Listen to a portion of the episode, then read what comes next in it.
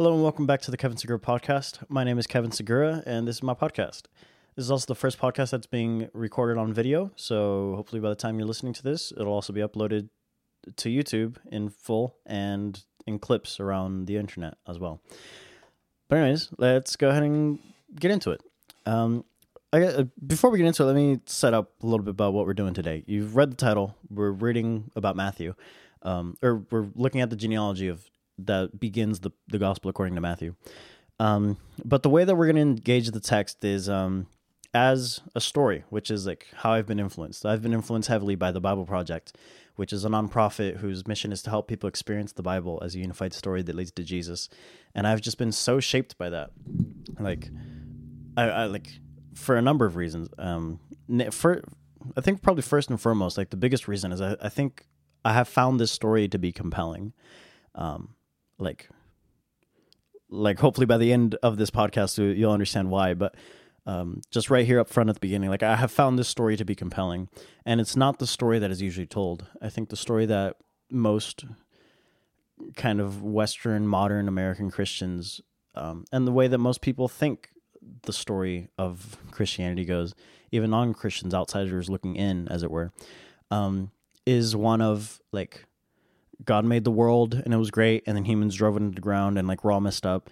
Um, but Jesus, he's cool, and so like you can believe in him, whatever that means. And if you believe in him, you get to go to heaven when you die. And if you don't believe in him, then you burn in hell when you die. And that's the story that we all that like just in popular American culture. That's the, I think the story that is told, and people think that that's what we believe. And I have come to understand um, that that is not the way that the story goes. It is something. Inf- it, the story is infinitely more profound, and a story that I have found compelling enough for me to like thoughtfully, like try to follow, like follow Jesus. You know, like I don't follow. I don't like I'm. I would consider myself a follower of Jesus. Hi, I'm a Christian. Like you know, like that's part of me, but I don't do it just because like.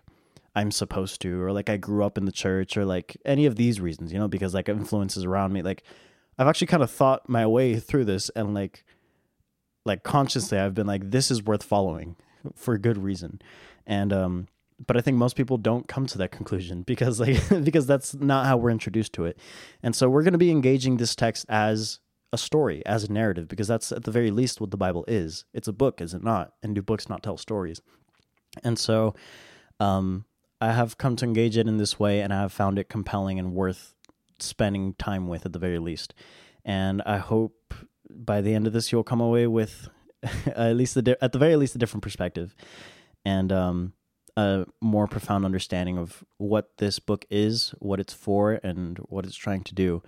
And um, it has some profound things to say, and it's truly amazing. But um, yeah. So with that said, let's go ahead and get into it. Again, we're going to be looking in at. Uh, we're going to today be looking at the Gospel according to Matthew, specifically the first half of the first chapter. Um, and yeah, I guess, I guess we'll just get into it. Um, and then we're going to zoom out. I'll give us some context, put it into the biblical narrative, and then we'll see the significance of, of what this is doing. Um, well, I guess here, first of all, like, like what are we doing? you know, the like, what is this book? Again, as a story, like the Bible's a book. And I think we often forget the implications of what it means for something to be a book, especially when it comes to any kind of religious literature.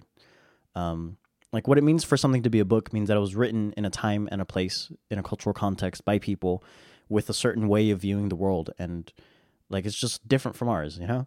And so the Bible is no exception. Um, but at the very least, what it does is again, within this context, within this language, within this way of viewing the world, it is telling a story. And so the question is, what is this story about? And so we're about to jump in to reading the Gospel of Matthew.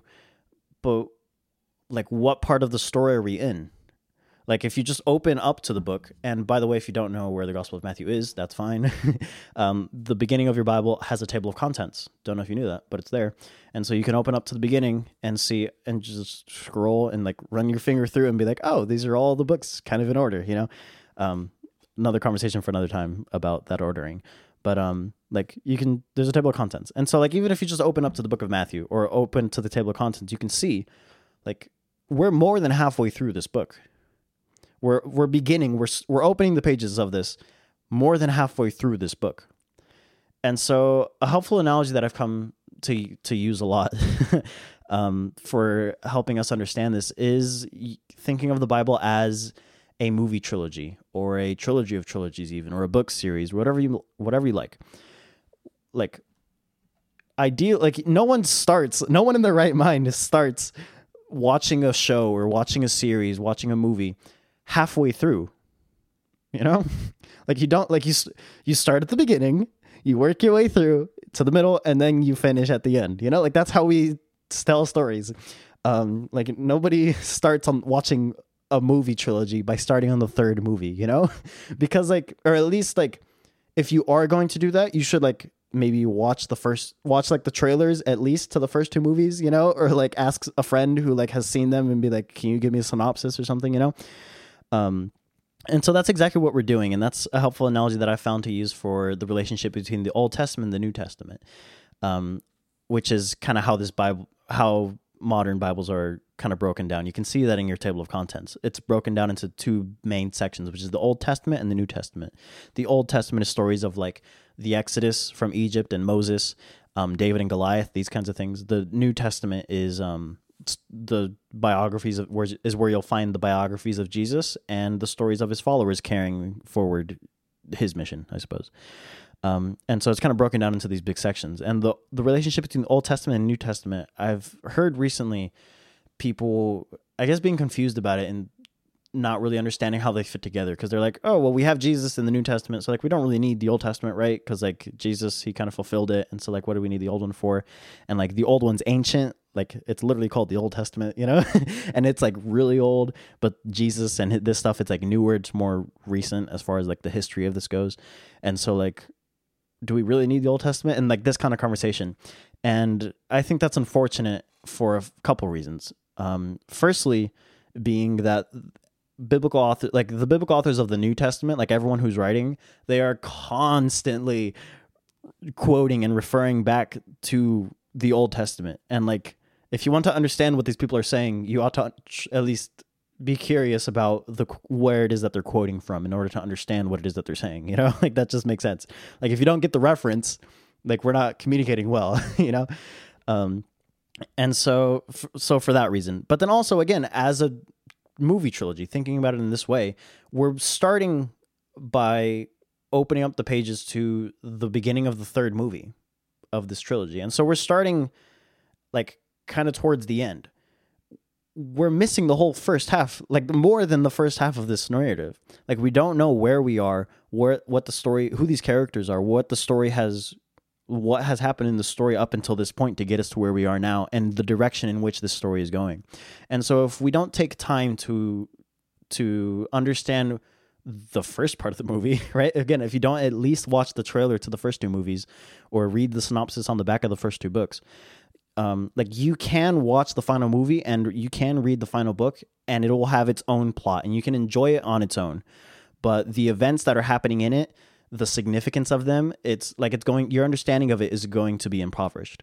And you're not because you're not seeing how it fits into this grander narrative that is the entire trilogy that is the entire storyline of the bible.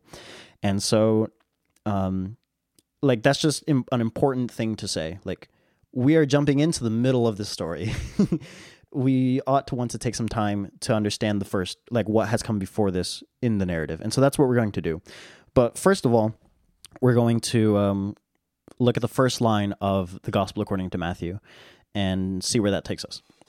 So here we go. the Gospel according to Matthew, um, or the Gospel of Matthew. The first line starts like this This is the genealogy, or you may have this is the book of the genealogy of Jesus the Messiah, the son of David, the son of Abraham. So what this what this first line is, it's like a it's like an introduction line. It's about it's telling you what it is that you're about to read. Um, also, what we're going to look at it here in a little bit, but the first line of the entire Bible, it's a like a paraphrase of the chapter that you're about to read. It goes, "In the beginning, God made the heavens and the land, the skies and the land," and so the following narrative is God creating the skies and the land, you know? And so right here you're introduced with this is the genealogy or this is the book of the genealogy of the of Jesus the Messiah, the son of David, the son of Abraham. And so like half of the rest of this chapter is a genealogy. which I don't know if you've ever I don't know if you've ever read a genealogy or like like like I don't like this isn't exactly leisure reading, you know? Like this isn't riveting content. Um and the Bible is has like there's genealogy sprinkled throughout the entire Bible and they're notoriously difficult to read. I don't know if you've ever tried reading the Bible like in a year or done any of these reading challenges, but like these are notoriously difficult for readers to get through for a number of reasons. Namely, like it's just so repetitive and like you're just like why is this here? Like who cares? You know? And like it's very repetitive. It's the exact same phrases over and over. And also like you're just like who are these people? I can't even pronounce half of these names. like I don't know who these people are and I don't know how to pronounce their names. And that's again because it's a different like it's a different language and it's a different cultural context. And so like they're difficult to get through and we just don't understand why they're there and like it's difficult. Um and so if you I don't know how you would go about telling the story, but like if you were to tell the story of Jesus the Messiah, the savior of the world, I don't know that we would start the story off with a genealogy, you know, tracing back to like the beginning of time, practically. You know, like that's not how we would tell this, go about telling the story. But the author of this book, the Gospel of Matthew, written by Matthew, um, who does feature in this story, he um, chose to to start this book telling you about the Savior of the world, Jesus the Messiah, with a genealogy. And so I think we should ask the question why? You know like what is wrong with you? First of all like why would you do that? So why would you do that? This is very intentional. This is like again this is not by accident you know? He wasn't just like i don't know i'm just going to troll all future readers of this book. That's not what he's doing you know?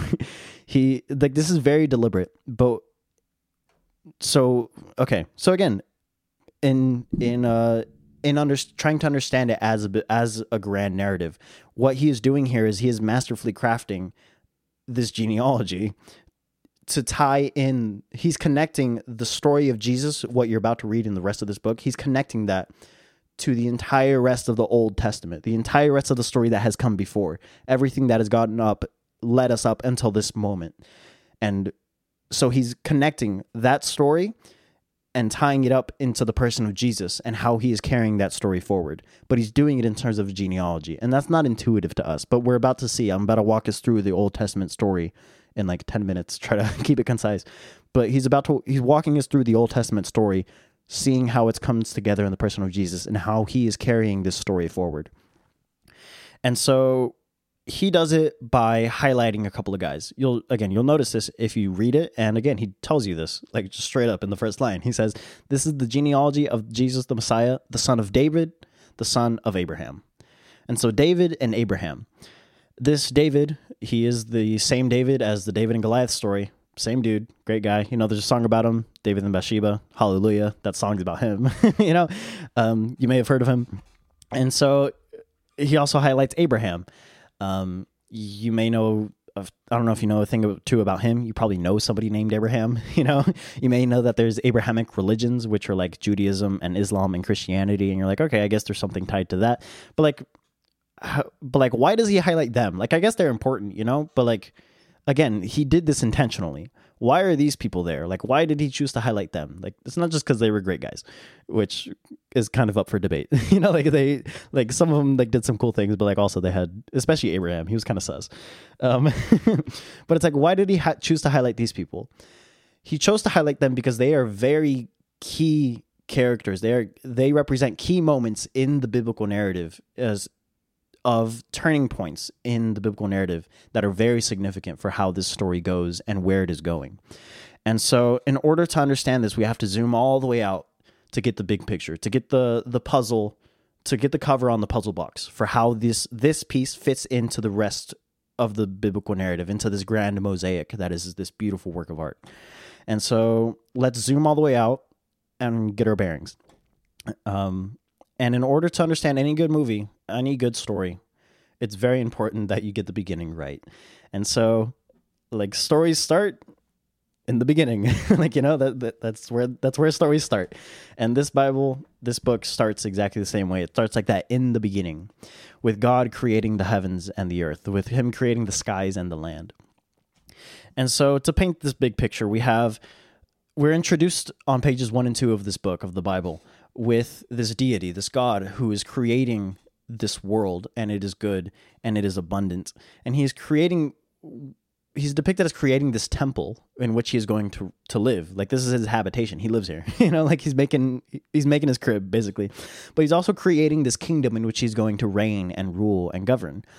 And so like it's and it's awesome and it's like great and there's like fruit trees and there's a garden and like it's order out of chaos and beauty and like sunsets and like it's beautiful, you know, and it's awesome. And like there's deer and birds. and so to top it all off, the cherry on top, he creates humanity. And now you have the two main characters of this whole book. You have God and humanity. And humanity is introduced as the images of God.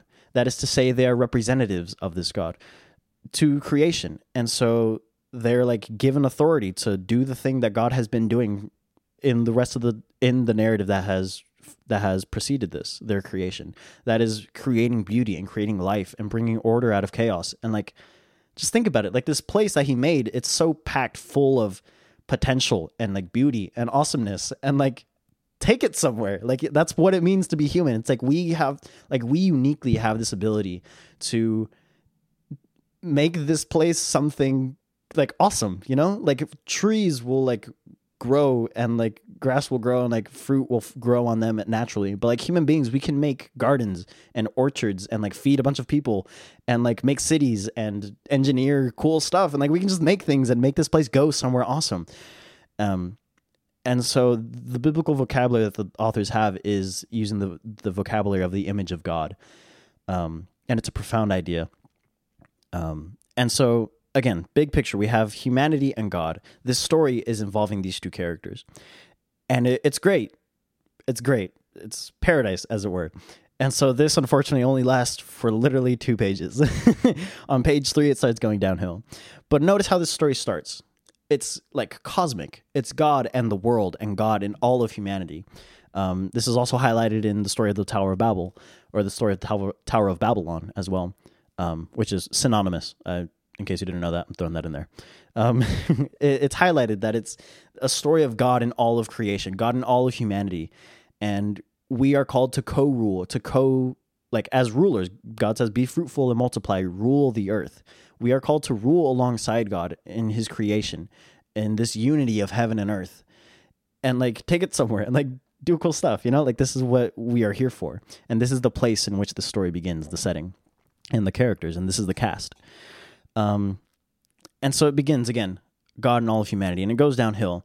And basically, the relationship falls apart. His co-rulers, which is us, humanity, we like drive it into the ground, and God's like, "We gotta start over. We got like."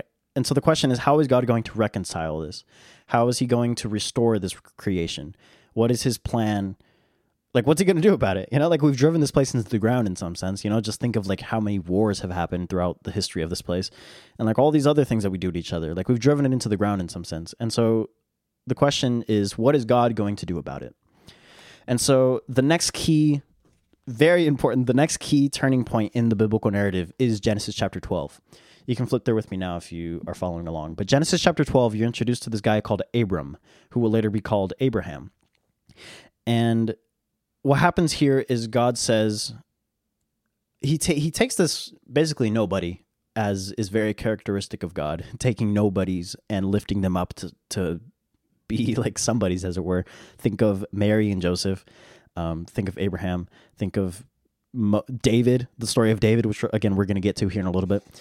And so, God's response to the to the human catastrophe is he's going to start over. He's going how is he going to restore this relationship between God and humanity? He takes this nobody and he says, "I will I'm going to make you a great nation. From you like you're going to be fruitful and multiply and i'm going to bless you.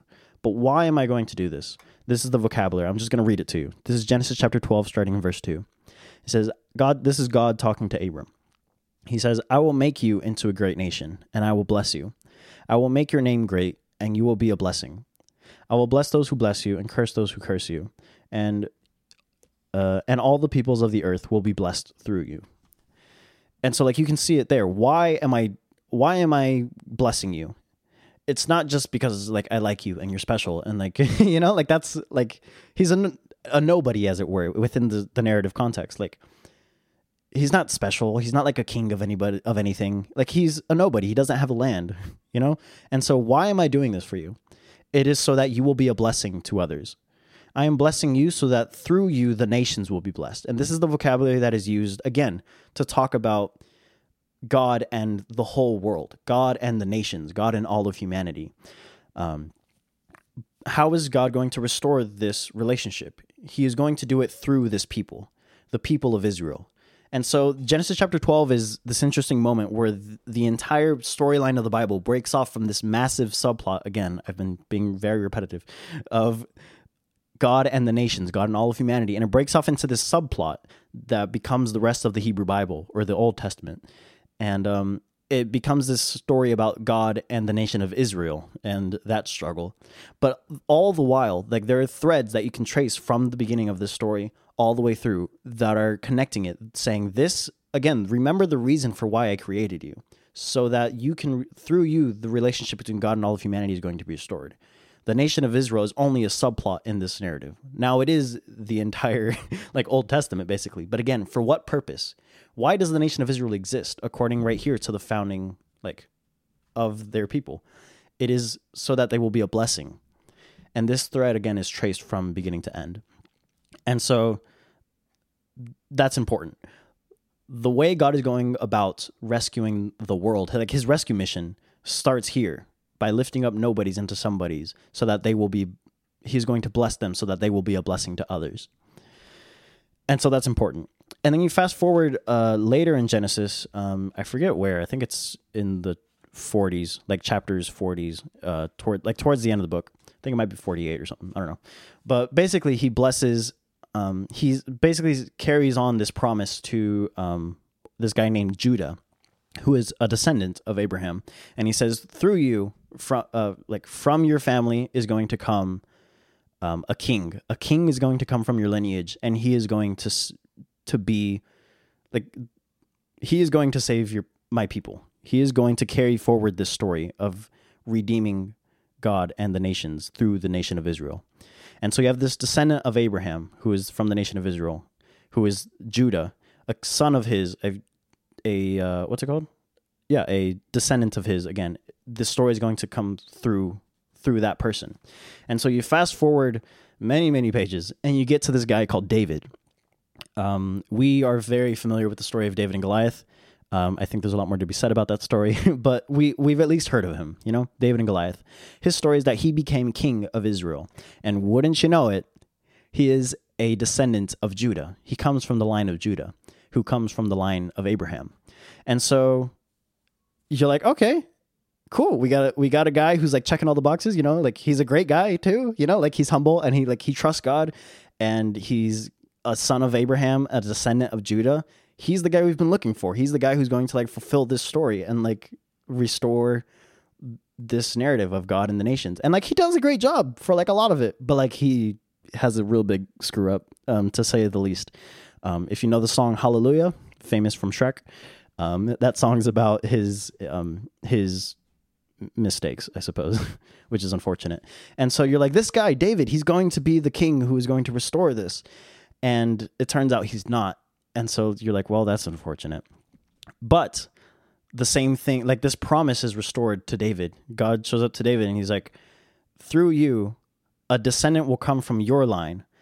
A son, a, a, like again, a descendant from you. This is the same thing that happened to to Judah that we just talked about and Abraham. He says, "Through you, I will bless. I will bless the nations." To Judah, he says, "A descendant will come from your line. He is going to continue the story." And so now he's continuing it with David. He's restoring this promise. He's saying, "I haven't forgotten this." and this thread is continuing. And so to David, he says, a, a king is going to come from your lineage, and he is going to carry this story forward. And so, like, that's great, cool. And David, he has a lot of kids, if you know, and Solomon, he's he's great. He does some good stuff, but then he also like screws up, and the kingdom of Israel falls into ruin. And like, long story short, you fast forward and it's just the history of the nation of Israel getting the short end of the stick on like all of human history, which is unfortunate, but uh, like that's part of the story, you know? And so the Old Testament ends, and you have this promise that has come from the beginning of God trying to restore through the nation of Israel the relationship between God and all of humanity. And the Old Testament ends, and this promise is just left hanging because the king never comes. The Messiah, the king, the anointed one who is meant to carry the story forward, he never arrives. Like we get all these good kings and we get like mostly bad kings, but like David was great and like we get all these leaders and like they have their moments, but at some point they all fall short. And so like now what? like now what? Like this story doesn't have an ending. The story is not fulfilled yet, you know? Like the Messiah hasn't come. And again, this is now we're caught up to the point where we can understand the story of Jesus. Because this is the beginning of the final movie. This is the return of the king, if you're following with Lord of the Rings. Or this is the final movie in the trilogy. We've caught up to the main points of the first two movies, and now you can see why like why does the Gospel of Matthew highlight these people? Why does he highlight David and Abraham? He highlights them because these are the key moments where God is again trying to restore the relationship between all between himself and the entire world, all of humanity, or the nations, as it's also referred to. Um, and so Jesus, he's shown through this genealogy, he's highlighted that he is a son of David. He is a descendant from David, and you're meant to recall, oh, Dave, Dave God made this promise to David. He was like, through you, a king's going to come. He's going to be the guy and you're like, okay, cool. So he's high, so he's connected to this, and then he also connects it to Abraham, which is again connecting it to the bigger picture. And so this genealogy, like, why is it here? Why are you starting this narrative about the Messiah with this genealogy? It's because the characters he's highlighting is connecting him to this story. He's saying this is the king that we've all been waiting for. The Old Testament it ended. The first two movies you just watched, like it's not over yet. You know, like the story is like just begging for a conclusion. Like it, it still needs to be brought forward and completed. And so the Gospel of Matthew is introducing Jesus as this king who is going to come and rule and bring the kingdom of God here on earth. And through him, everyone is going to be blessed. Like it's not going to be limited to the nation of Israel, it's for everybody. Again, that promise to Abraham. And so that's how the book starts. The Gospel of Matthew, that's how it starts and um I don't know. Spoiler alert: Jesus dies. right? Like, I, I that's not a spoiler alert, obviously, but like, fast forward, fast forward in the narrative.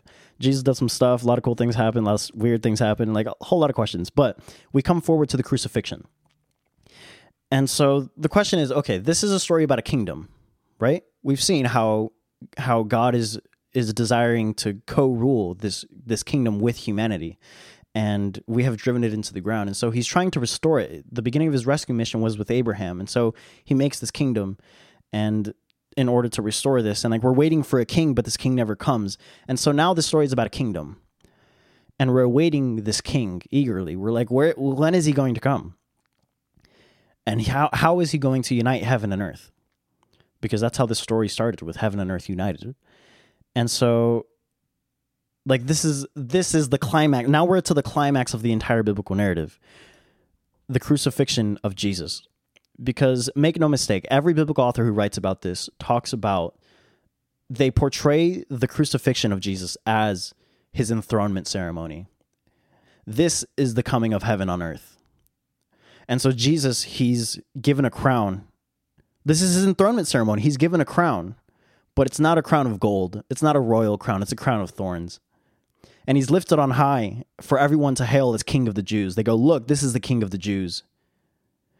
But he's not like lifted on high on a throne, it's a cross, it's a Roman frame. I get teary eyed every freaking time. Like, this is the kingdom of heaven. This is the kingdom that we've been waiting for this whole time. And this is how it's coming. every biblical author portrays the crucifixion of Jesus as the coming of heaven on earth. This is how the kingdom comes here now in the person of Jesus. And this is how the king became king in the kingdom of heaven. And so I don't, gosh, I don't know how that lands for you, but like I'm really trying not to cry right now. And this happens every single time I tell this story, because like, and I was like, I just love doing this because I don't know what to say other than like I don't know how else to respond to this story other than like I'm in. you know, like like who doesn't hear the story painted in this way and go, eh, not for me. you know? Like, what are you, psycho? Like, come on. like, who doesn't hear a story about a king who came to die for his people and, like, isn't moved by that? Who doesn't go, if that's the king that I get to serve, like, sign me up. Like, I'll fight for that, you know? And these are like the superhero stories that we tell, the stories of King Arthur and like Narnia, and like these stories, stories of sacrifice and stories of love like these are the greatest values. These are the greatest ethics. And so this is how the kingdom of heaven is portrayed as coming here on earth. And I don't know how this lands for you again. Like we might hear this and be like and like kind of take it for granted because I don't know, especially in America and like our culture, like we kind of take it for granted because like maybe we've heard it along like for such a long time and we're like, yeah, these Christians are always talking about the kingdom and whatnot. But like have something to compare it to. Let's compare it to some other kingdom. Pick your kingdom pick your empire, whether religious or like an actual like governing body here on earth. Like how you can think of of um of extremism in any world religion, Christianity included. Like I could go to the Muslims, but like let's talk about Christianity and the crusades that happened.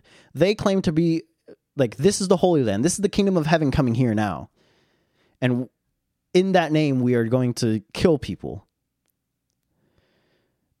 and you can think of again of extremism in any religion. You can think of any world empire.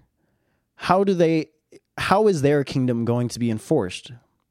How is Putin doing it right now? How has Russia done it? How has China done it? The Mongolians, uh, even the Americans. Any pick your century of human civilization. Pick your governing body, the Romans, whatever empire. How have they governed? How has their kingdom come? How has their kingdom exercised power? It has been through military might and at the expense of others. And so now that we have this contrast, look at how the kingdom of heaven comes. It doesn't come through military might, which is how people were expecting it to. People thought Jesus was coming to overthrow Rome. And Jesus goes to his followers when they say this to him, he goes, No, you don't get it. Gosh. I'm about to cry, actually. like, you don't get it. That's not the problem. Like, the problem is not humans. Like, humans killing humans is only furthering the problem. The problem is sin, as it were, death. It's like death is the only real power that sin and evil holds in this world. And so Jesus like how like again, if I'm going to rule over you, it's it's enticing to be like like the only power that I can do is is say some kind of threat on your life. I can threaten your life in some way and therefore coerce you to to doing what I say and and enforcing my power that way. But really that is the only power that evil has. It's death. And so Jesus he comes and he confronts these powers of evil and death and he hangs them on the cross. And this is just an inversion of a metaphor that Paul picks up on. Paul uses this language. He goes, So, you know, Jesus is, he's crucified to the cross. Like, that's humiliating by every extent of the imagination. And Paul, he flips this on his head and he doesn't see Jesus hanging on the cross. He sees sin and death and the powers that be hanging up there. He grows, he, Paul reflects on this and he says, Through the crucifixion, sin was crucified death no longer has any power because it was put to death on the cross. like what an inversion of a metaphor. What a flipping upside down of this of the crucifixion. Like what a way to look at that. And so like like again, if that's what this kingdom looks like, like sign me up. I'll follow Jesus. oh. and like here's the thing the story's not over yet like this is a tragic story jesus wasn't the only person that the romans crucified i don't i don't know how much you know about history but like it was like It was a thing that they did. it was kind of common practice as well. And so Jesus wasn't the only person that crucified, but there's this outrageous claim that this story does not end there. That this story, because it, like, if death gets the final say, like, if that's the only, if that's how this story ends, then, like, it's not news, you know? Like, it's just the same old thing that's been happening from, like, as far as we can remember. Human beings just killing hu- human beings and this tragedy being continued. Like it's not news. It's it's not good news, especially. It's like okay, it's yesterday's news. Literally, someone else died to the Roman execution rack. It's like I've heard that story before. And so this is a tragic story, except for what happens next.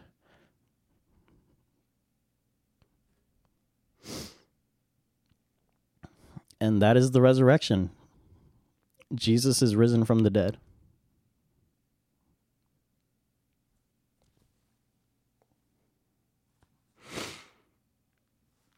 and so like uh, like I don't think that makes it any easier to believe, to be fair. like like that's a weird thing to believe by like in any century. Like like I don't like I don't know. You know, I don't think it makes it easier to believe.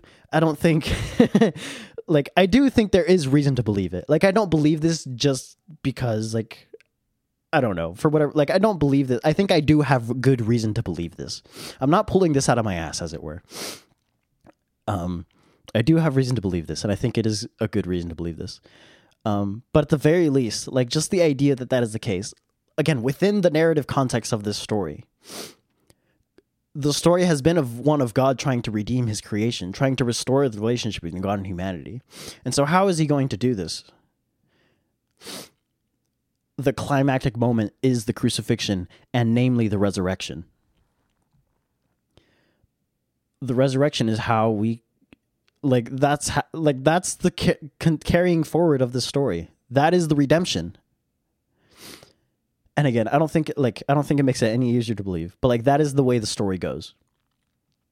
Heaven and earth become one in the person of jesus and we can hold on to that and like carry that forward in our own lives.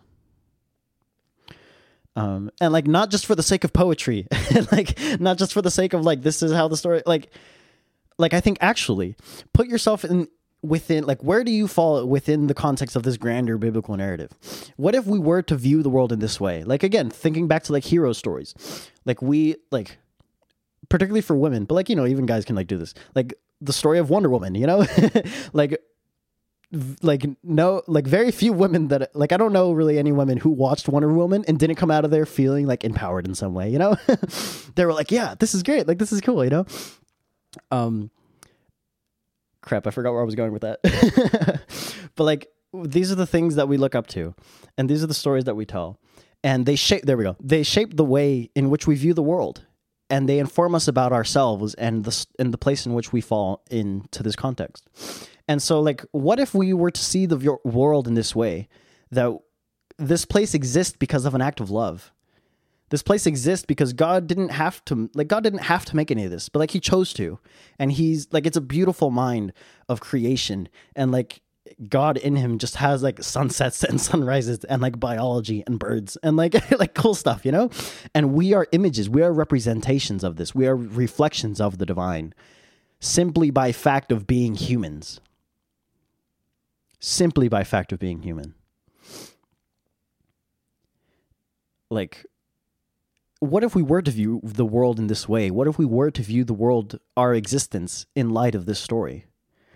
How does that in fact affect the way that we view other humans? How does that affect the way in which we live our day to day lives? I think a proper, like, I think an appropriate response to that is seeing this God of abundance and generosity and taking that and us ourselves being abundant and generous. Seeing a God who creates order out of chaos and I don't know, some of us are gonna go and like be organizers for like wedding planners or something, you know, and just like really enjoy like organizing things. you know, some people are like that. You know a few of them. Um and like in whatever capacity that it happens to be, whether it's engineering and the sciences or the arts, right, and making beautiful music and poetry and writing books and stories um, these stories do that. And so I don't necessarily I'm not exactly asking you to like believe that Jesus is the resurrected king of the universe. and like, you know, like that's a tall claim. I do think that I have grounds for believing that, but like it's a tall claim, you know? However, at however, at the very least, I do invite you to live to at least try and experience the world in this way, to imagine the world in this in this grand narrative that we get to be a part of, that we are royalty, that we are kings and queens, rulers of creation alongside God. And we can like we uniquely have the potential to take this place in places that it will not go naturally. Like for better and for worse. And that's part of what it means to be human. And so like I don't know, not to use the cliche of live, laugh, love, but like live, laugh, love. and especially love. Because that is the greatest of these. And so that's the story as I've come to understand it. And I have found it wildly compelling. Like again, I'll follow that Jesus. and like just saying that out loud, I'm like, oh crap. but like I'll follow that Jesus. Um and again, this like this is the climactic moment. Um let's go ahead and finish the story, the rest of the New Testament. It fast forwards telling stories about how this is how his followers like live in light of this and like it's awesome. The writings of paul are remarkable. But in the revelation the final book there's a lot to be said about it. Um, but at the very least how does this narrative end? This grand narrative that we've been tracing from beginning to end of the bible having its culmination in the kingdom of jesus where he is crucified and enthroned as king. How does it come to its conclusion? The final page literally like the last page of the bible the last two pages of the bible are heaven and earth united it is the new heavens and the new earth, and the making new of all things. Not, not that all new things are made, but that all things are made new. Do you understand the difference? If you, I don't know, if you have something that you care about and it breaks, you could just throw it away, but like you don't, you know, like because you care about it. So instead, you fix it you put some glue on it, you try to repair it, you do whatever you can, and you try to fix it. You don't just throw it away. You make it new. You don't just make a new one. And so, but like in the making of it new, like it kind of becomes a new thing, but like it's still the same thing, you know? And so this is what the res- like this is what the resurrection is. Jesus when he's risen from the dead, he still has holes in his hands from his crucifixion the marks of the old creation, as it were, they're not done away with. Like that would you can't just sweep that under the rug. it's like, oh, you were crucified. Uh, let's just uh, sweep that under the rug and do away with it. You know, it's like, oh, you died during the Second World War because someone planted a bomb and like you were incinerated or you got your arm bl- blown off and you were bleeding to death. Let's just sweep that under the rug. You know, like that's not how this story ends the story ends with this world redeemed. The story began with this world. This is our home. Like this is where we belong on this planet, like physically. like, you know?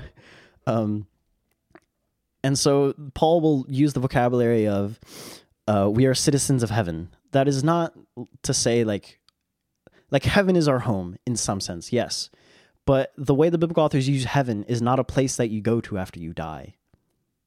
It is to be in communion. It is where God is, wherever God is, whether that be in the temple in Jerusalem, or whether that be in a garden by a tree, or whether that be in ourselves as an extension of of Jesus on the cross. Wherever God inhabits, that is his dwelling place. That is the temple, and that is heaven, and that is like how the biblical authors refer to heaven. It's not the place that you go to after you die. It is wherever God is. And like I mean, come on. Like I can I can get with that, you know? like wherever God is calling that heaven and saying that that heaven lives in me. We are citizens of that. Um heirs to that as it were. Um if we hold on to this hope for the new creation. And I think as part of that new creation, again, within the context of this story, I'm not exactly asking you to believe it, though I do. Like I think as a follower of Jesus, I like inseparable to that, I think is a hope for the resurrection of the dead. so like zombies type of thing. but like, like, uh, like I know that's like a big claim. That's like I'm really going deep, I guess. But I think that is an inseparable part of this story. If we have hope that this thing was created because of love, and if we believe that Jesus on the in the ultimate sacrifice gave the ultimate sacrifice for love, that we would be united to him. I think what happened to him is a it's a foretaste of what is to come in the new creation. Jesus was the living walking new creation in the midst of the old one. And so I don't know like physically how any of this is going to happen, but like if God is God, then like I wouldn't put it past him, you know, to like not be able to do that. and so the Christian hope is not one of going up to heaven when we die. I think it is one of this place being redeemed and heaven coming here. And that is exactly how the Old Test how the New Testament ends and the conclusion of this grand narrative of heaven coming here on earth, invading this place, and us ruling alongside God and the Lamb, which is Jesus who was sacrificed. Um co-ruling together here on earth. And so Jesus taught us to pray, heaven come on earth as it is in heaven. Or wait, what? Uh, heaven come on earth. yeah, kingdom come on earth as it is in heaven. There it is. That's what he taught us to pray. And so I think we can latch on to that. Um, and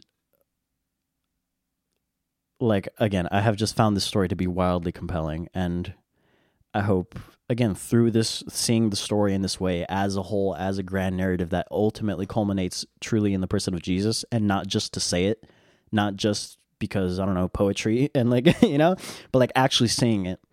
Um I hope you walked away changed. It gets me every single time.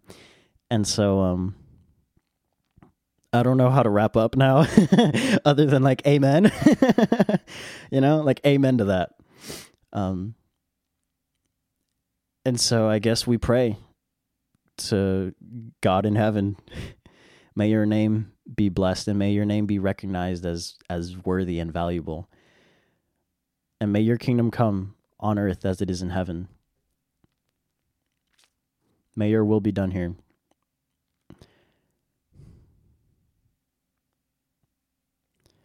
In Jesus' name, amen. I don't know what else to say. um, yeah, links down below in the show notes and the description. Um, much more, many more resources. The rabbit hole goes way deeper. Um, and yeah, that's all I'll say. All right. Bless you. May the Lord keep you. Peace.